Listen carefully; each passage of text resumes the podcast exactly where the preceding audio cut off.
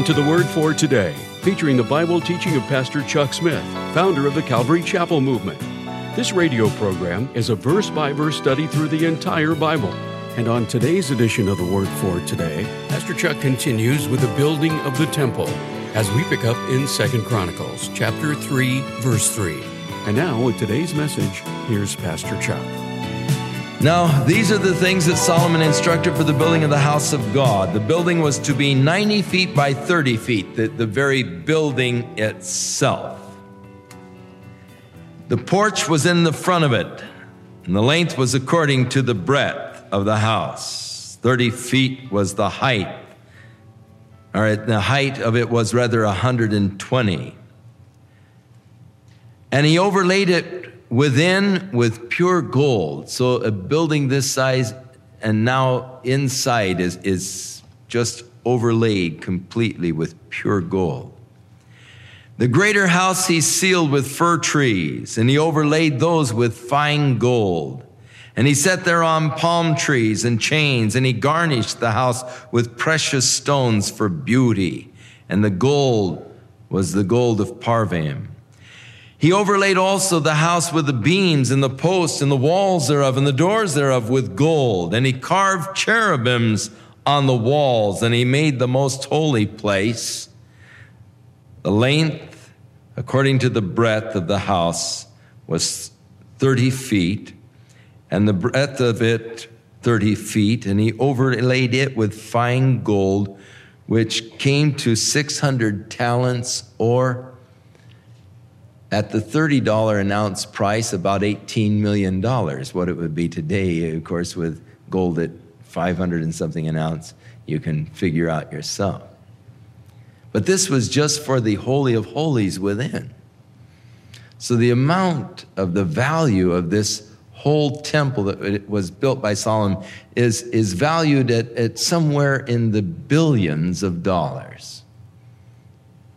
The estimates, of course, range.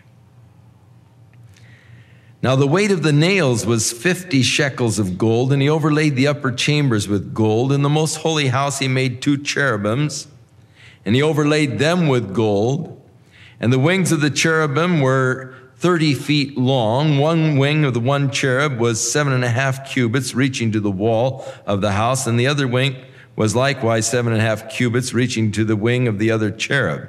So that is the total wingspan of the cherubs. The two cherubs uh, were 20 feet. Cherubs, their wings would touch in the middle. And uh, this, remember, is all a little model of heaven. The Holy of Holies is a model of heaven and the throne of God. And so the cherubim about the throne of God that John saw in the book of Revelation and that Ezekiel saw and he made the veil of blue and purple and crimson and fine linen. And he wrought the cherubims. They wove cherubims into this veil of the temple. And also he made before the house two pillars of 30 and 5 cubits. So to be about 47 and a half, 50 feet tall. And there was this ornamental work on the top of each of them of uh, seven and a half feet. And he made chains as in the oracle, and he put them on the heads of the pillars, and made a hundred pomegranates and put them on the chains. And he reared up the pillars before the temple, one on the right hand and the other on the left. And he called the name on the right hand Jachin and the name on the left Boaz. Moreover, he made an altar of brass that was 30 feet long and 30 feet wide, and it was 15 feet high, this brazen altar for the offering of the sacrifices. And he made this molten cast, this huge brass bath for the priest to bathe in. The sea of, 10, uh, of 15 feet from brim to brim around in compass, seven and a half feet high. And uh, it was, of course, 45 feet around it. And under it was the likeness of oxen, 12 oxen that they carved of brass, and three pointing towards the north, three facing towards the south, three facing towards the east, and three facing towards the west, all facing outward, and this big brass pool on top of it. Now, the thickness of the brass pool was the thickness of your hand breadth. If you can picture it, and it held about 24,000 gallons of water. Now, to cast something like this today would be near impossible. A brass swimming pool, seven and a half feet deep, 15 feet across, and the width of it about six to eight inches thick. And this was for the priest to bathe in. And then around the top of it, all kinds of fancy work, flowers and lilies and so forth carved in it. And then he made 10 other basins so that they could wash the instruments. Of course, with the sacrifices, there was a lot of blood and, and all, and thus it was necessary that the priest bathe and, and get this blood off of them. And of course, the, the knives and the instruments the, and all that they used would all be uh, bloody after the offering of, of these sacrifices. And so 10 of these lavers to wash the various instruments in and the big pool for the priest to wash in. And then he made the 10 candlesticks of gold and 10 tables that he placed in the temple, five on the right side, five on the left. And he made a hundred basins of gold. And then he made the court of the priests, the doors of the court, he overlaid them with brass. And uh, this big basin was on the right side at the east end. And Huram made the pots and the shovels and the basins. And Huram finished the work that he was to make for King Solomon for the house of God. That is, the two pillars and the pommels and the chapiters, which were on the top of the two pillars, the two wreaths to cover the two pommels, and the 400 pomegranates and so forth, and the bases and the lavers, and the oxen. And Solomon made all of these vessels in great abundance. They cast them actually down in the Jordan River in the clay area down there and then carried them on up to Jerusalem. Moreover, the candlesticks and their lamps they made for the holy place out of pure gold. And the flowers and the lamps, the tongs, they made of gold, perfect gold. The snuffers and the basins, the spoons. And so all of the instruments for the worship made of pure gold. And all of the work that Solomon made for the house of the Lord was finished, and Solomon brought it in all of the things that David his father had dedicated the silver, the gold, the instruments, and he put them among the treasures of the house of God. And then Solomon assembled the elders of Israel and all the heads of the tribes, the chief fathers, to bring the ark of the covenant of the Lord out of the city of David, which is Zion. Wherefore, all the men of Israel assembled themselves unto the king in the feast which is in the seventh month, which would be then the feast of trumpets. And the elders of Israel came, and the Levites took up the ark. And they brought up the ark and the tabernacle of the congregation and all the holy vessels that were in the tabernacle did the priests and the Levites bring up. And King Solomon and all the congregation of Israel that were assembled unto him before the ark sacrificed sheep and oxen, which could not be counted because of the number of them, the multitude of them. And the priest brought in the ark of the covenant of the Lord to its place into the holy of holies of the house under the wings of the cherubims. And the cherubims spread forth their wings over the place of the ark, and the cherubims covered the ark with the staves thereof of above. And they drew out the staves from the ark, and there was nothing in the ark except the two tables which Moses put therein at Horeb when the Lord made the covenant with the children of Israel when they came out of Egypt. Now, originally, when Moses set up this little ark of the covenant, they put not only the two tables of stone upon which God had inscribed the Ten Commandments, but they also had the rod of Aaron that budded, and they also had a jar of manna. But uh, at this point, of course, the Ark of the Covenant was taken by the Philistines and passed around. And so at this point, all that was in the Ark of the Covenant, according to the record, was just the two tables of stone. I've often thought how exciting it would be if they could discover again the Ark of the Covenant someplace. This little box made of acacia wood overlaid with gold. And if the two tables of stone upon which God inscribed the law were still in them, what an archaeological find that would be. I'm sure that God has kept it lost. Because what a relic this would become.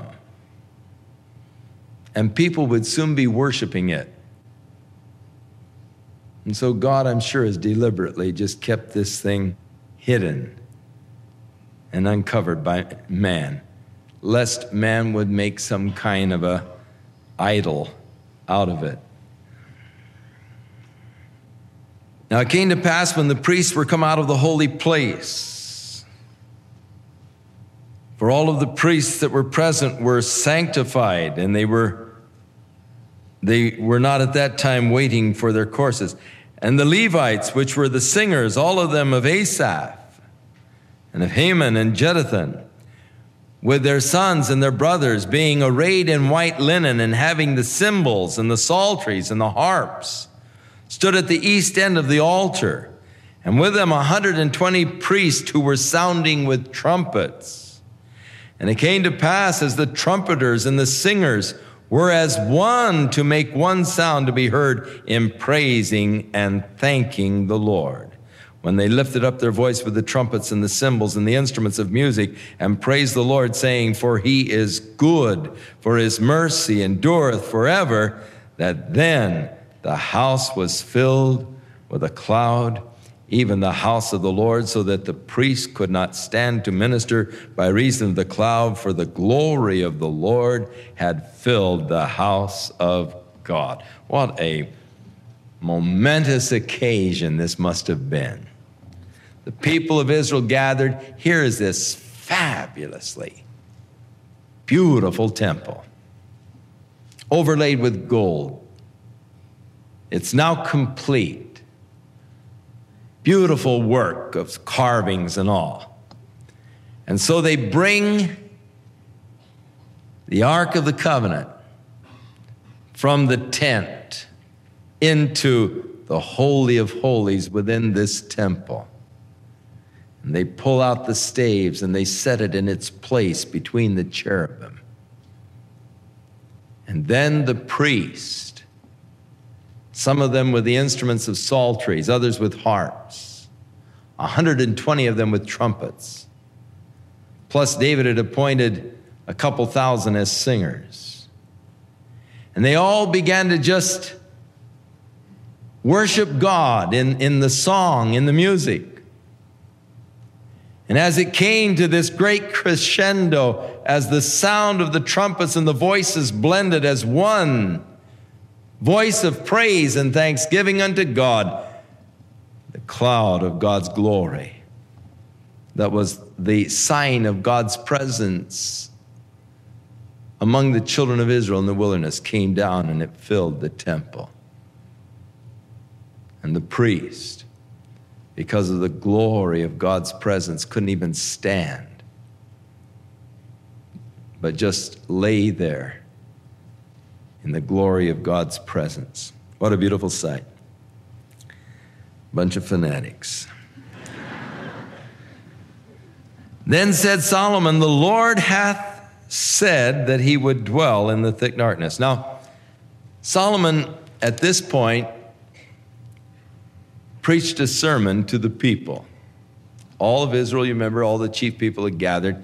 And out in the courtyard, he had built this little brass platform seven and a half feet square, and it was about four and a half feet high. And so he stood up on this little platform so that he could address all of the congregation of Israel. And his sermon to them is a sermon on the faithfulness of God. And the very fact that here is the temple, it is completed, it is built, it testifies to the faithfulness of God's promise. For it was in the heart of David, my father, to build a house for the name of Jehovah, God of Israel. And Jehovah said unto David, my father, Forasmuch as it was in your heart to build a house for my name, you did well in that it was in your heart. Notwithstanding, you shall not build it. Now, this to me is very interesting. God said, David, inasmuch as it was in your heart to do it, you did well. That's fine. That's good. God reckons the things of man's heart. Now, it is interesting, a lot of people have a real heart to give to God, but they have nothing to give. Inasmuch as it is in their heart to give, God counts that. Some people have a lot to give to God, but they don't give with their hearts. God doesn't count that. God is interested in your heart. What is in your heart to do for God? Now, you may not always be able to accomplish that which is in your heart to do, but God takes the consideration of the fact that it's in your heart to do it for the Lord. Now, within a lot of you, it is within your heart to serve God in some capacity. It's in your heart to be in the ministry. And inasmuch as it is in your heart to serve the Lord, God acknowledges it. That's good. It may be that you will never be actively engaged in a pulpit kind of a ministry.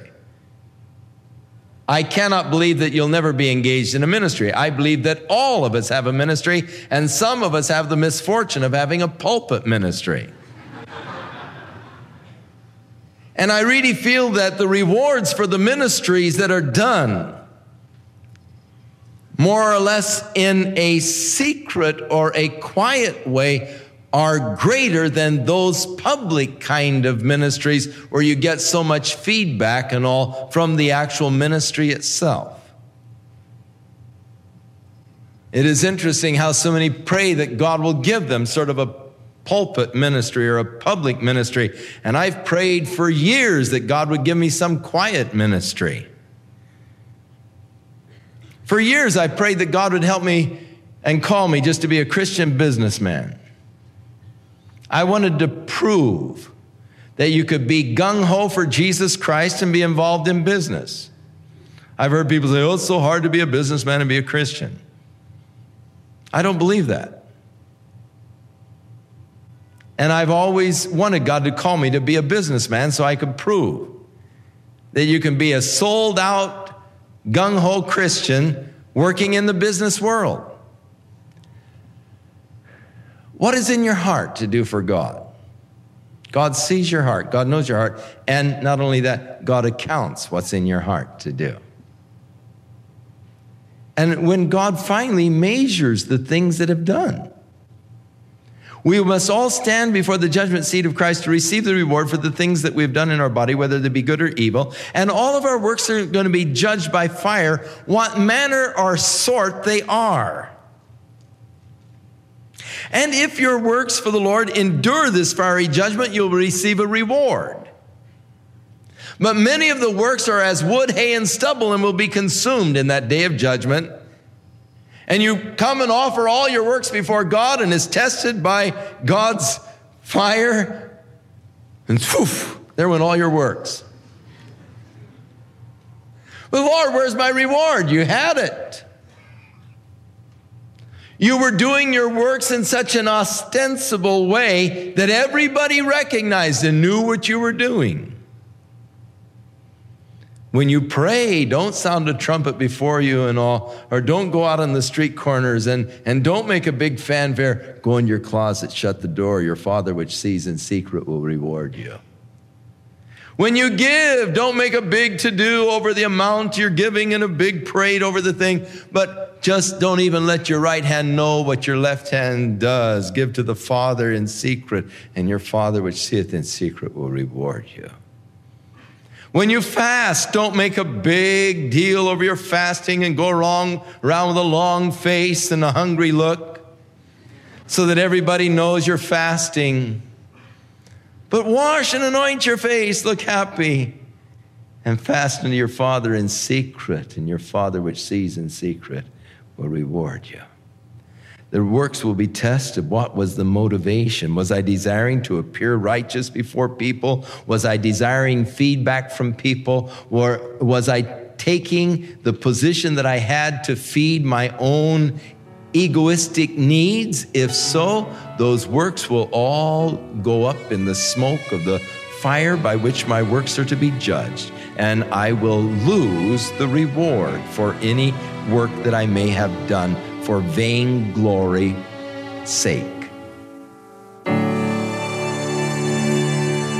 We'll continue with more of our verse by verse Bible study in the book of Second Chronicles on our next broadcast as Pastor Chuck continues to teach through the Bible, and we do hope you'll make plans to join us. But if you'd like to order a copy of today's message, simply order Second Chronicles 3 through 6 when visiting thewordfortoday.org.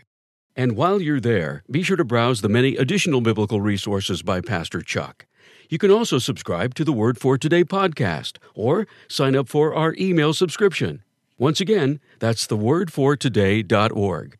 For those of you wishing to call, our toll free number is 1 800 272 WORD, and our office hours are Monday through Friday, 8 a.m. to 5 p.m. Pacific Time. Again, that's 1 800 272 9673. If you prefer to write, our mailing address is The Word for Today, P.O. Box 8000, Costa Mesa, California 92628. And now, on behalf of the Word for Today, we'd like to thank all of you who share in supporting this ministry with your prayers and financial support. And be sure to join us again next time as Pastor Chuck continues his verse by verse study through the Bible. That's right here on the next edition of The Word for Today. And now, once again, here's Pastor Chuck. May the Lord be with you, give you a beautiful week and may his words sustain you as you walk with him in fellowship. May God really begin a powerful work in your life. May your life be like a light shining in a dark place, that others might be drawn to that light and find the source of the light, even Jesus. So God bless you and give you a rich week in fellowship with Him.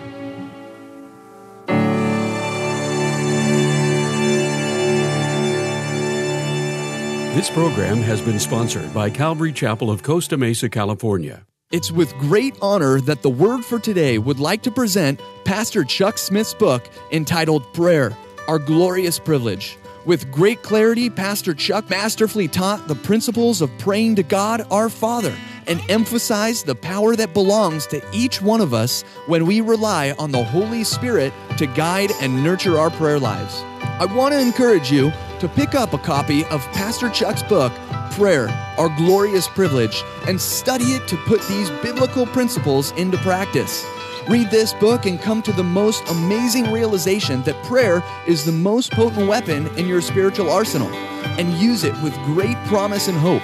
For when you begin a life of prayer, you begin a great adventure. To order a copy of this book in print or to download a digital copy, please visit thewordfortoday.org or call the Word for Today at 800 272 9673.